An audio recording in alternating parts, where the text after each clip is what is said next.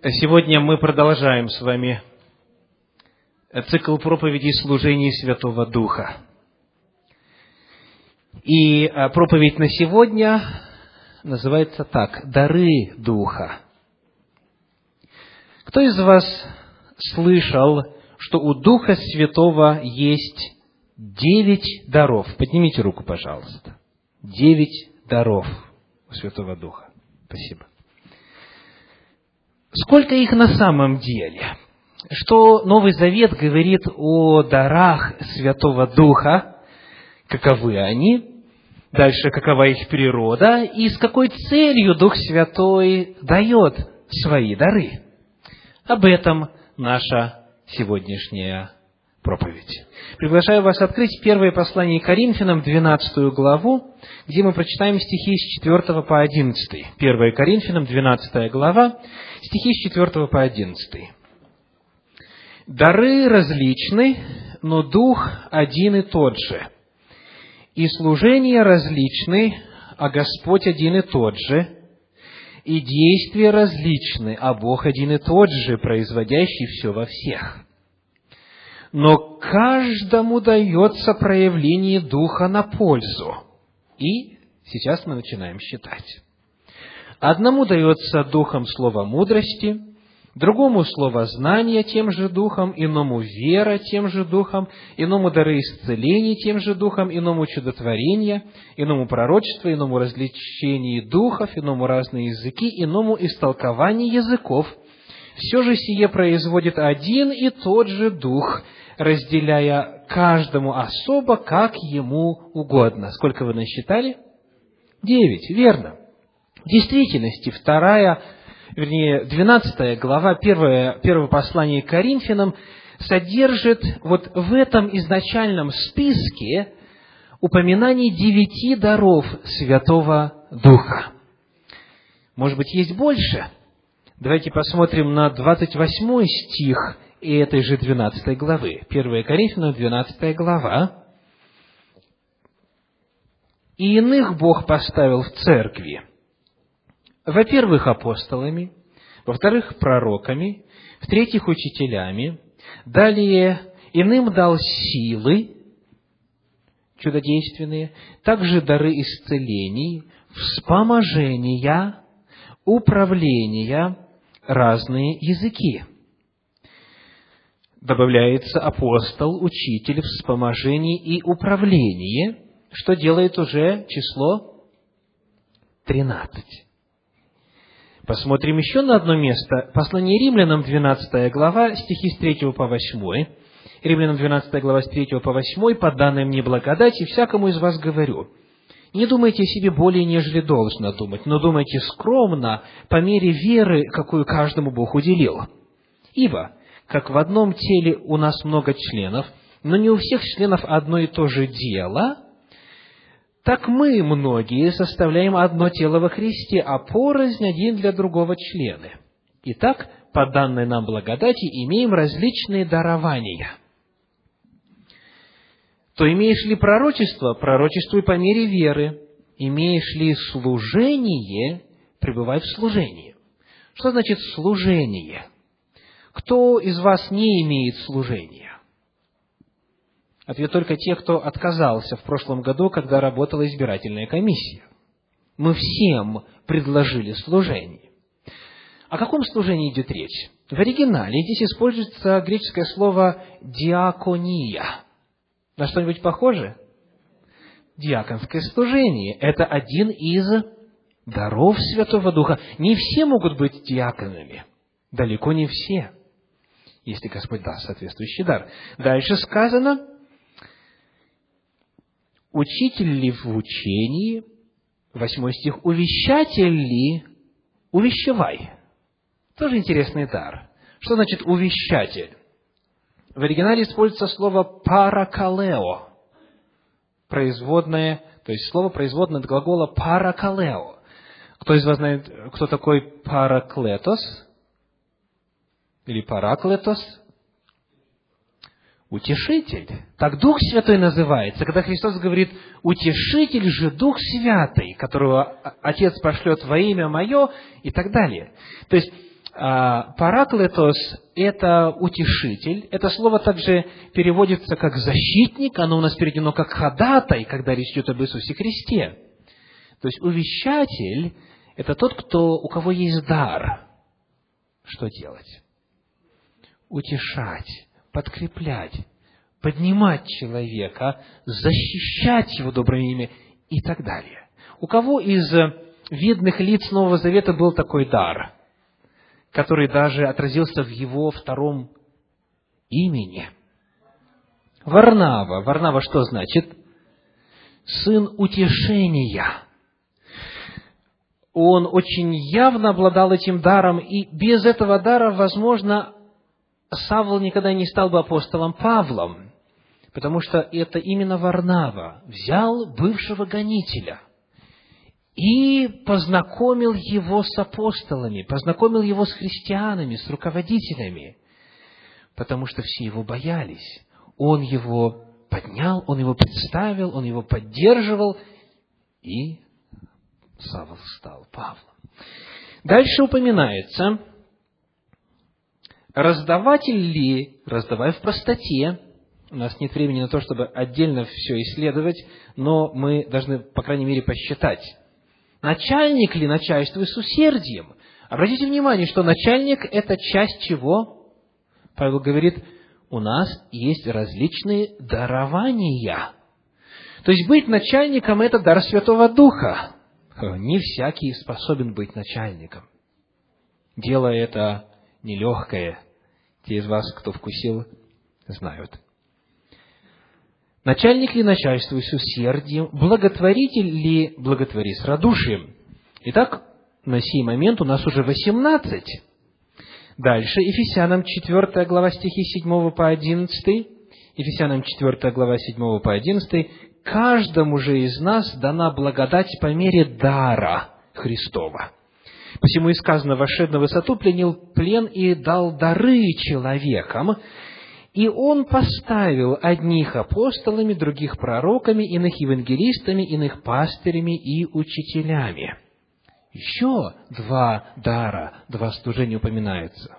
Евангелист и пастырь. Таким образом, мы уже насчитали двадцать. Всего же в Новом Завете, кто знает, сколько есть даров Святого Духа? Двадцать семь. Спасибо. Двадцать семь даров Святого Духа. Потому э, те из вас, кто знал только о девяти и, смотря на себя, на свою немощь, как некоторые говорят, не видел в себе ни одного из них, и потому относил себя к числу неодаренных дарами Святого Духа знаете, что этих даров очень много. И у вас обязательно, у каждого, хотя бы один есть. Священное Писание так и говорит. Давайте прочитаем 1 Петра, 4 главу, 10 стих. 1 Петра, 4 глава, 10 стих. «Служите друг другу, каждый тем даром, какой получил, как добрые домостроители, много различной благодати Божьей. Итак, кто получил дары? Каждый. Служите друг другу каждый тем даром, какой получил, как добрые домостроители, много различной благодати Божьей. Слово домостроители очень интересно, потому что а, от него есть производное в русском языке от того слова, которое используется здесь в оригинале. Домостроитель – это перевод греческого слова «ойкономос». На что похоже? Экономист, экономика, и речь идет о менеджменте. Ойкономос – это тот, который был управителем а, усадьбы, имения, богатого дома – и мы названы с вами управителями, менеджерами чего? Чего? Благодати Божьей.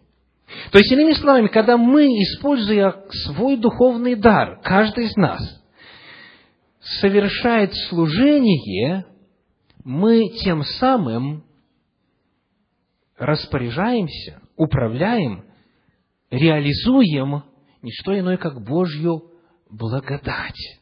Мы распорядители Божьей благодати. То есть, когда мы служим друг другу, как говорит апостол Петр, мы тем самым благодатью Божьей касаемся друг друга. И благодаря этому человек чувствует на себе реальное прикосновение Божьей любви. Дальше. Римлянам 12 глава 3 стих также говорит о том, что у каждого из нас есть хотя бы один дар. 12.3. «По данной мне благодати всякому из вас говорю, не думайте себе более, нежели должно, думать, но думайте скромно, по мере веры, какую каждому Бог уделил». И дальше он говорит о том, что речь идет о различных дарованиях. Итак, и апостол Петр, и апостол Павел, 1 а, Коринфянам 7.7, например, сказано, каждый имеет свое дарование от Бога один, так, другой, иначе. 1 Коринфянам 12.7 говорит, но каждому дается проявление Духа на пользу. Ефесянам 4.7 сказано, каждому же из нас дана, и так далее. То есть мы обнаруживаем, что поскольку даров много, Господь каждому из нас дал хотя бы один, но из нас это из числа кого? Исходя из того, что мы открыли в предыдущих проповедях. Из числа тех, кто рожден свыше. Из числа тех, кто рожден от Духа Святого. Из числа тех, кто начал жить духовной жизнью в момент этого рождения духовного, так же, как в момент рождения физического, мы получаем, мы наследуем какие-то таланты, способности. Точно так же в момент рождения духовного Господь сообщает нам хотя бы один из этих благодатных даров Святого Духа. Итак, мы выяснили количество даров, и мы начали исследование природы даров – и первое, что мы узнали, это то, что эти дары предназначены для всех рожденных свыше, для всех детей Божьих, для всех, кто вошел в Царствие Божье.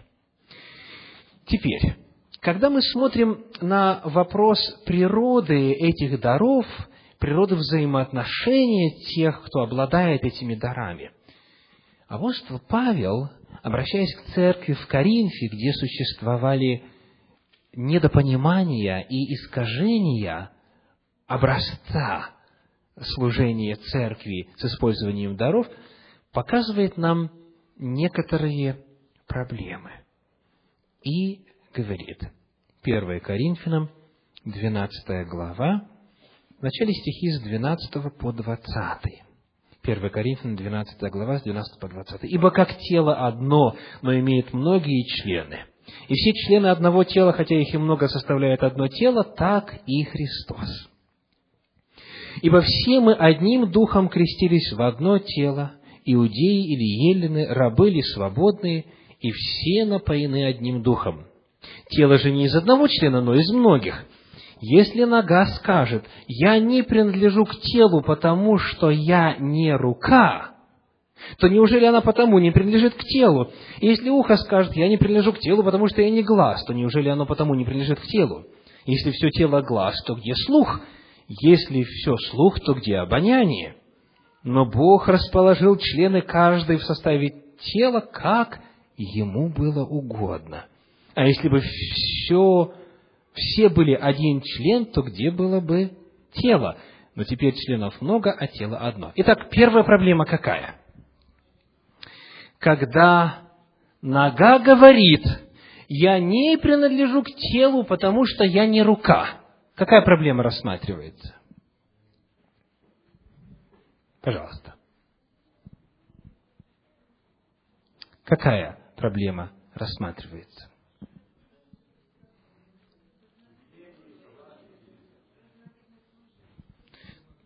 Ну, давайте э, переведем это на э, наш язык 21 века.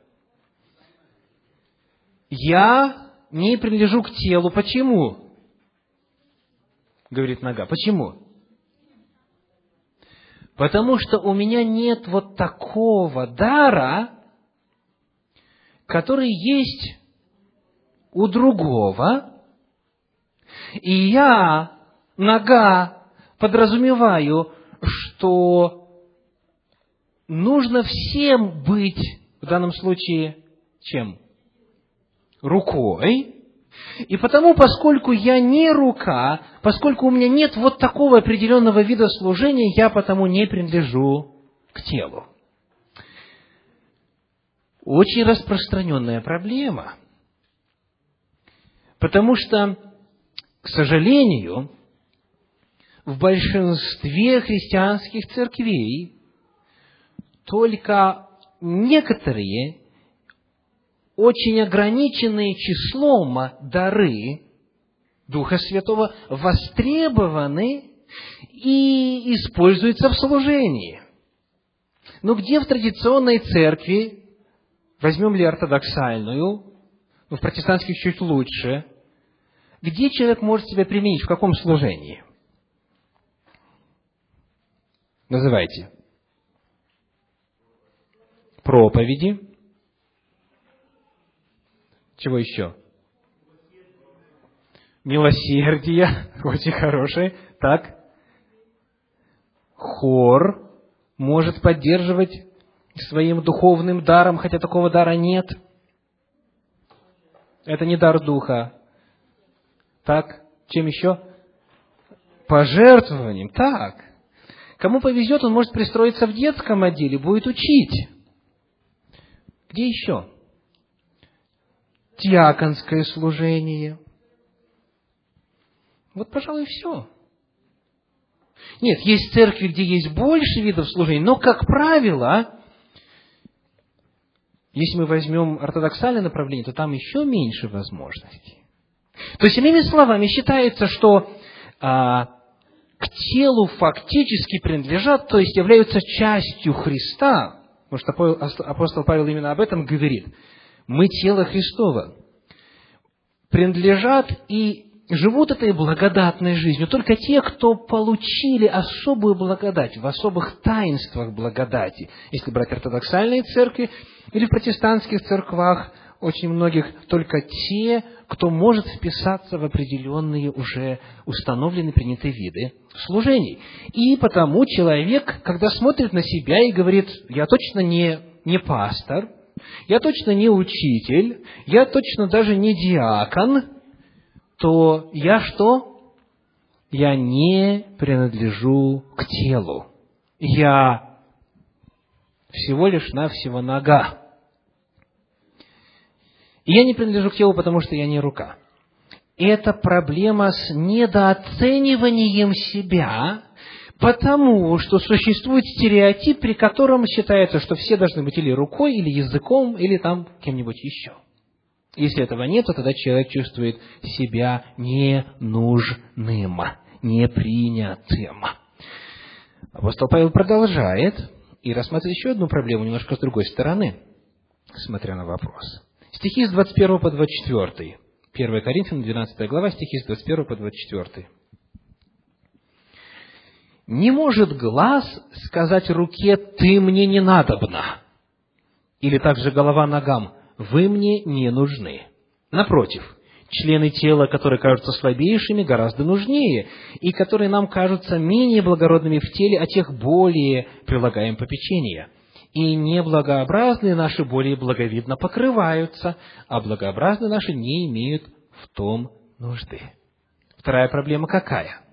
Если в одном случае а, человек недооценивает себя и свой духовный дар и говорит, я не принадлежу к телу, потому что я вот не рука, то здесь наоборот. Но проблема та же. А наоборот, что происходит? Так, пожалуйста. Переоценивание себя, превозношение. И человек говорит, ты вообще никто. Почему? Потому что у тебя нет вот такого дара, который есть у меня. То есть я считаю, человек говорит, что вот этот дар самый важный, является мерилом, И если у тебя его нет, ты, соответственно, не принадлежишь телу. Приходилось слышать такое? К сожалению. То есть апостол Павел как раз-таки именно в эту церковь в Коринфе, где было много проблем, в том числе и с неправильным пониманием сути и цели назначения и работы даров Духа Святого, обращает свои слова, рассматривая проблему с точки зрения недооценивающего себя и свой дар, и потом, с другой стороны, тоже проблема с точки зрения того, кто переоценивает себя и свой дар делает мерилом для всех. И говорит, ни то, ни другое нельзя принимать. Таким образом, нет более или менее важных даров, нет более или менее важных служений, есть более или менее заметные, есть более или менее обладающие властью, но это только вопрос функции, это не вопрос ценности, и это не вопрос статуса. Это исключительно вопрос функций в теле Христовом. Таким образом, говоря о природе даров Святого Духа, мы, во-первых, обнаружили, что хотя бы один да есть у каждого возрожденного, во-вторых, нет более или менее важных, но есть соразмерность в теле Христовом. И еще один очень важный момент касательно даров. 1 Коринфянам 1 глава, стихи 6 и 7. 1 Коринфянам 1 глава, стихи 6 и 7. «Ибо свидетельство Христова утвердилось в вас». Как вы думаете, что это такое? Свидетельство Христова утвердилось в вас. Что? Свидетельство Христова утвердилось в вас. Что такое свидетельство? Это весть Евангелия, спасибо, весть о Христе, весть спасения утвердилась в вас. Значит, вы ее приняли, вы рождены свыше, вы уверовали, и результат. Седьмой стих.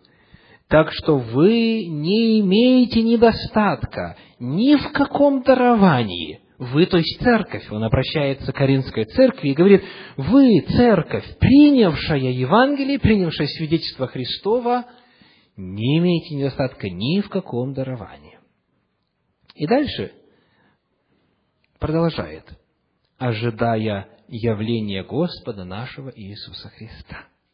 То есть церковь находящийся в ожидании пришествия Христа, до момента пришествия Христа обладает полнотой всех духовных даров. Священное Писание заверяет нас в том, что все дары Святого Духа с момента Пятидесятницы и до пришествия Иисуса Христа будут проявлять себя в церкви Божьей всегда. Как мы читали уже, не человек принимает решение, какой дар Господь ему даст, а Господь принимает решение. Приведу иллюстрацию.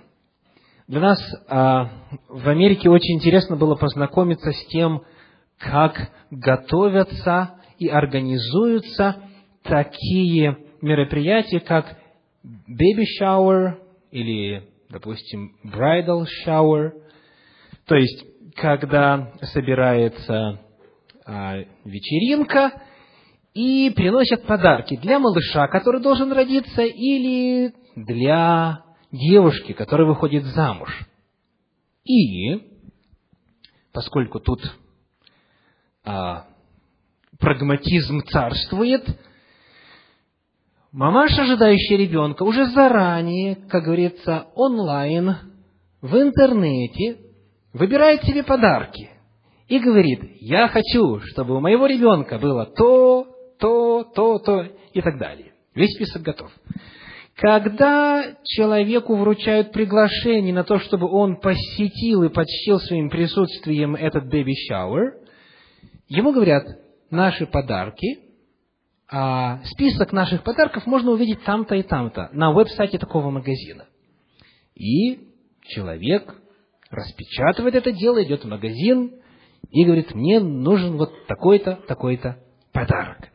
То есть, когда собирается, наконец, это мероприятие и вечеринка начинается, мама знает, что ей принесут. Вплоть до цвета и материала, и размеров, и так далее. Ну, те, кто еще не вписался в прокрустово ложе здешних обычаев, принесут, конечно, то, чего, может быть, маме и не надо вообще. Но, как правило, все послушны. Не так обстоит дело с Духом Святым и его дарами. Человек не выбирает, какой у него будет дар. Он только принимает дар Святого Духа. Дух Святой определяет, как ему угодно. Но, что бы Дух Святой не решил, церковь должна быть полностью открытой к тому, чтобы в любой поместной церкви были явлены все 27 даров Святого Духа до какого момента? До второго пришествия Иисуса Христа. Это чрезвычайно важно. Чтобы церковь не смотрела с подозрением на сообщение о том, что у нас, дескать, вот такой дар проявляется вдруг совершенно неожиданно, вопреки всем заявлениям Священного Писания. Чтобы не было удивления и изумления, что, оказывается, все дары Святого Духа могут и демонстрируются в Церкви Божьей. Библия говорит нам, эти дары будут всегда и до конца. И один дар в особенности подчеркивается, какой? Что касается конца. Дар пророчества – об этом мы читаем в книге Откровений в 12 главе, в 17 стихе. Откровение 12 глава, 17 стих говорит, «И рассверепел дракон на жену, и пошел, чтобы вступить в брань с прочими от семени ее, сохраняющими заповеди Божьи, имеющими свидетельство Иисуса Христа». Здесь описывается история христианской церкви, и в самом конце дракон рассверепел на тех, кто сохраняет заповеди Божьи, кто имеет свидетельство Иисусова. Что же такое свидетельство Иисусова? Мы читаем об этом в 19 главе книги Откровений, 10 стихе. Свидетельство Иисусова есть дух пророчества. Дракон рассверепел на тех, кто сохраняет заповеди Божьи и имеет дух пророчества. Таким образом, этот дар Святого Духа особенно выделен в контексте последних дней и является отличительным признаком истинной церкви. Итак, мы рассмотрели с вами природу даров Святого Духа. И последний вопрос – их цель. Для чего Господь посылает дары? Давайте пройдем снова по всем тем отрывкам Священного Писания, которые содержат в себе главные списки даров Святого Духа. 1 Петра, 4 глава, стихи 10 и 11. 1 Петра, 4 глава, стихи 10 и 11. «Служите друг другу, каждый тем даром, какой получил, как добрые домостроители многоразличной благодати Божьей». Говорит ли кто, говори как слова Божьи. Служит ли кто, служи по силе, какую дает Бог. Дабы во всем прославлялся Бог через Иисуса Христа, которому слава и держава веки веков. Аминь. Этот отрывок о каких целях говорит? Первое. Служите друг другу. Служите друг другу. Дары нужны для того, чтобы верующие могли служить друг другу. Нет ни одного, у кого были бы все дары, потому мы нуждаемся друг в друге, нуждаемся в служении. Вторая цель, какая упомянута в одиннадцатом стихе? Дабы, дабы во всем прославлялся Бог через Иисуса Христа. Эти дары, когда они используются надлежащим образом и служат друг другу, этим Господь прославляется. Кто прославляется? Господь прославляется. Человек, каким бы даровитым он ни был, сколькими бы дарами Святого Духа не обладал, он не может, не имеет права приписывать славу себе.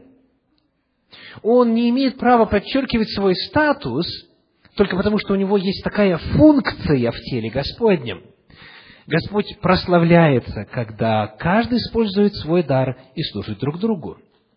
Вопрос, прославляется ли он в вашей конкретной жизни? Как вы, каждый в отдельности, используете свой дар в служении в церкви друг другу?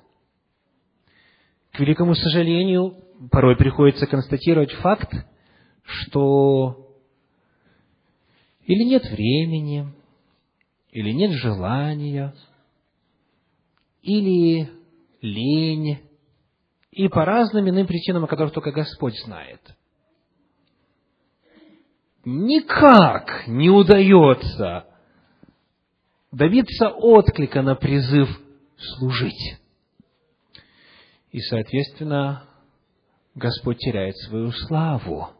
Он не может достичь целей, ради которых и дал этот дар. Далее, какие еще цели? 1 Коринфянам 12 глава, 7 стих говорит, «Но каждому дается проявление Духа на пользу». 1 Коринфянам 12, 7. Давайте посмотрим, как этот вопрос пользы описывается в 14 главе, в 12 стихе. 1 Коринфянам 14 глава, 12 стих. «Итак, или так и вы, ревнуя о дарах духовных, стараетесь обогатиться ими к назиданию церкви». Итак, для того, чтобы церковь получала назидание, чтобы церковь получала вразумление, поддержку, подкрепление и так далее. Далее, в 12 главе 1 послания к Коринфянам стихи с 22 по 27 еще одна цель описывается с 22 по 27. Напротив, члены тела, которые кажутся слабейшими, гораздо нужнее, и которые нам кажутся менее благородными в теле, а тех более прилагаем попечения – и неблагообразные наши более благовидно покрываются, а благообразные наши не имеют в том нужды. Но Бог соразмерил тело, внушив о менее совершенном большее попечение, дабы не было разделения в теле, а все члены одинаково заботились друг о друге. Посему страдает ли один член – страдают с ним все члены. Славится ли один член, с ним радуются все члены, и вы члены, и вы тело Христова, а порознь члены. Итак, еще какая цель? Забота друг о друге, попечение друг о друге и, немаловажный момент, единство, дабы не было разделения, для того, чтобы было единство. Единство как раз-таки обретается благодаря осознанию своей ущербности в вопросе выполнения всей миссии, порученной церкви. Когда человек начинает понимать, что он не в состоянии выполнить то призвание, к которому Господь призвал церковь Христову, он понимает нужду в тех, у кого есть дар, компенсирующий его дар, или компенсирующий недостаток наличия его даров или даров у него. И благодаря тому, что люди включаются в служение, они начинают сплочаться, они начинают объединяться, они начинают а, соединяться в одном духе. Итак, забота друг о друге и единство в церкви. Еще одна цель. Ефесянам 4 глава, стихи с 11 по 16. Послание Ефесянам 4 глава, стихи с 11 по 16. И он поставил одних апостолами, других пророками, иных евангелистами, иных пастырями и учителями к совершению святых на дело служения для созидания тела Христова. Посмотрим, как этот 12 стих э, предлагается в иных переводах. Например, перевод э, под редакцией Кулакова, э, Институт перевода Библии в Заокском, говорит, чтобы полностью приготовить Божий народ к делу служения, к созиданию тела Христова. А перевод «Живой поток» говорит «для совершенствования святых к работе служения». Итак, дары даны для чего? Для помощи, для совершенствования навыков служения. Как сказано в книге, в начале было Слово, страница 274, духовные дары не награда за хорошо выполненную работу, а средство для успешного ее выполнения. Итак, та же самая мысль для служения. Дальше, стихи 13 и 14. «Доколе все придем в единство веры и познания Сына Божьего, в мужа совершенного, в меру полного возраста Христова, дабы мы не были более младенцами, колеблющимися и увлекающимися всяким ветром учения по лукавству человеков, по хитрому искусству обольщения». Еще одна цель какая? Чтобы твердо знать истину, чтобы мы были утверждены в истинном учении, чтобы мы пришли в единство веры. Речь идет о богословском росте, речь идет о помощи в исследовании священного писания. Дары нужны для того, чтобы мы все более и более укреплялись в своем познании и в Слове Божьем и стихи 15 и 16, «Но истинной любовью все возвращали в того, который есть глава Христос, из которого все тело, составляемое и совокупляемое посредством всяких взаимоскрепляющих связей, при действии в свою меру каждого члена получает приращение для созидания самого себя в любви». Какое слово еще? Какая цель? Рост. Приращение. Церковь растет. Пятнадцатый стих в переводе Кулакова говорит так. «Будем вместо того возвещать истину в духе любви, для того, чтобы тело росло». Дары нужны для миссионерской деятельности. Дары нужны для проповеди Евангелия этому миру. Дары нужны для количественного роста церкви. Итак, дары Духа – это еще один чудесный вид служения третьего лица Божества. Дух Святой дает двадцать семь даров, таково количество, описанные в Новом Завете. Он дает каждому человеку хотя бы один духовный дар. Нет более или менее важных даров. Полнота даров в церкви будет присутствовать до пришествия Иисуса Христа во второй раз. И мы рассмотрели с вами все удивительные цели, прекрасные цели служения духовных даров. А если кто-то не использует свой духовный дар, что происходит? Что происходит в организме, когда какой-то орган или какая-то мышца не используется? Уже слово прозвучало. Атрофируется. То есть, мышца на месте, прикреплена где надо, но ее качество меняется. И она становится не только нефункциональной, но еще и приносящей вреда замедляющий действия и взаимодействия членов друг с другом. А что происходит, когда член церкви, которому Дух Святой по милости дал дар свой, не действует, не служит – Он не только сам себя лишает благословений, он становится помехой в служении церкви. Потому что все так устроено в нашем мире и в церкви, что, может быть, к сожалению, но действует принцип «сатана найдет дело для ленивых рук». Это древняя мудрость. Если нет выполнения своего предназначения в церкви и служении миру, постепенно начинается упадок, происходит духовная дистрофия, что ставит под угрозу вечную участь. Помните, что сказал Иисус Христос в притче в отношении человека, который получил один талант и пошел и закопал его. Он говорит, бросьте его туда, где плач и скрежет зубов.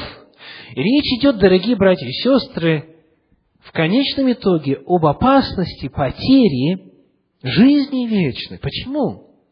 Потому что пребывание в состоянии бездействия меняет человека. Качественно меняет человека. Изменяет его мышление, его отношения, его мировоззрение, его саму природу. И медленно, постепенно происходит смерть. И суд просто-напросто констатирует этот факт, что человек мертв. Есть большая опасность. Речь идет об ответственности каждого из нас. Все благие дары Божьи чудесны и любвеобильны. Но неиспользование их, оно приносит много проблем в жизнь самого человека, в жизнь церкви, и в конечном итоге ставит под угрозу вечную участь человека. И последний момент, чтобы не заканчивать на минорной ноте.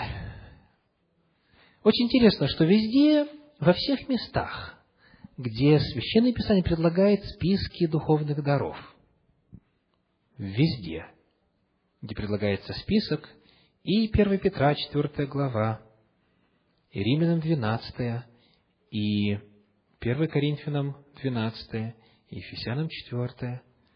Везде, тут же сразу же, в контексте духовных даров, говорится об одном очень важном слове, которое описывает одну очень важную реальность. О чем идет речь?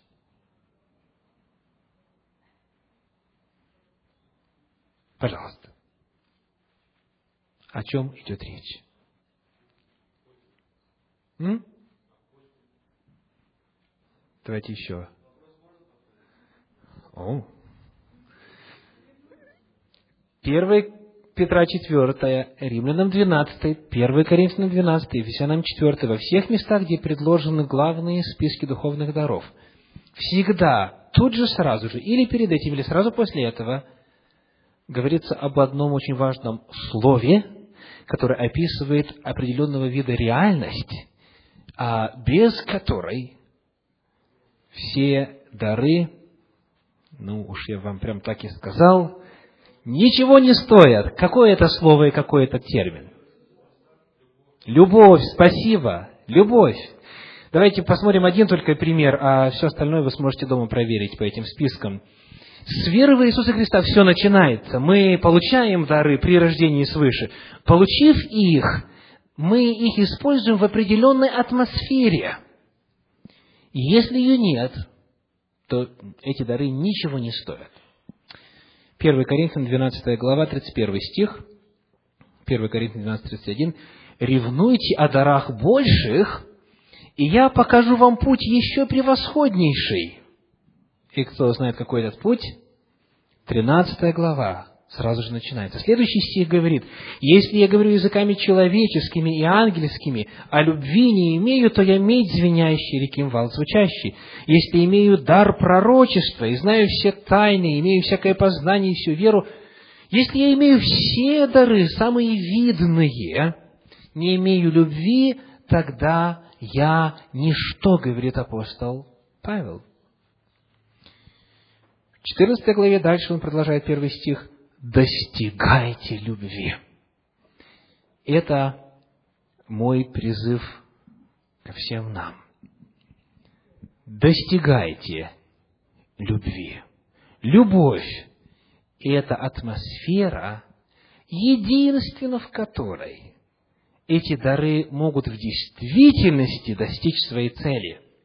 И служение друг другу, и поддержка, и забота, и единство, и проповедь, и рост, и понимание, и исследование истины, о чем бы ни шла речь касательно целей даров, атмосферой, средой, катализатором достижения всех этих целей служит любовь. Потому достигайте любви. Аминь.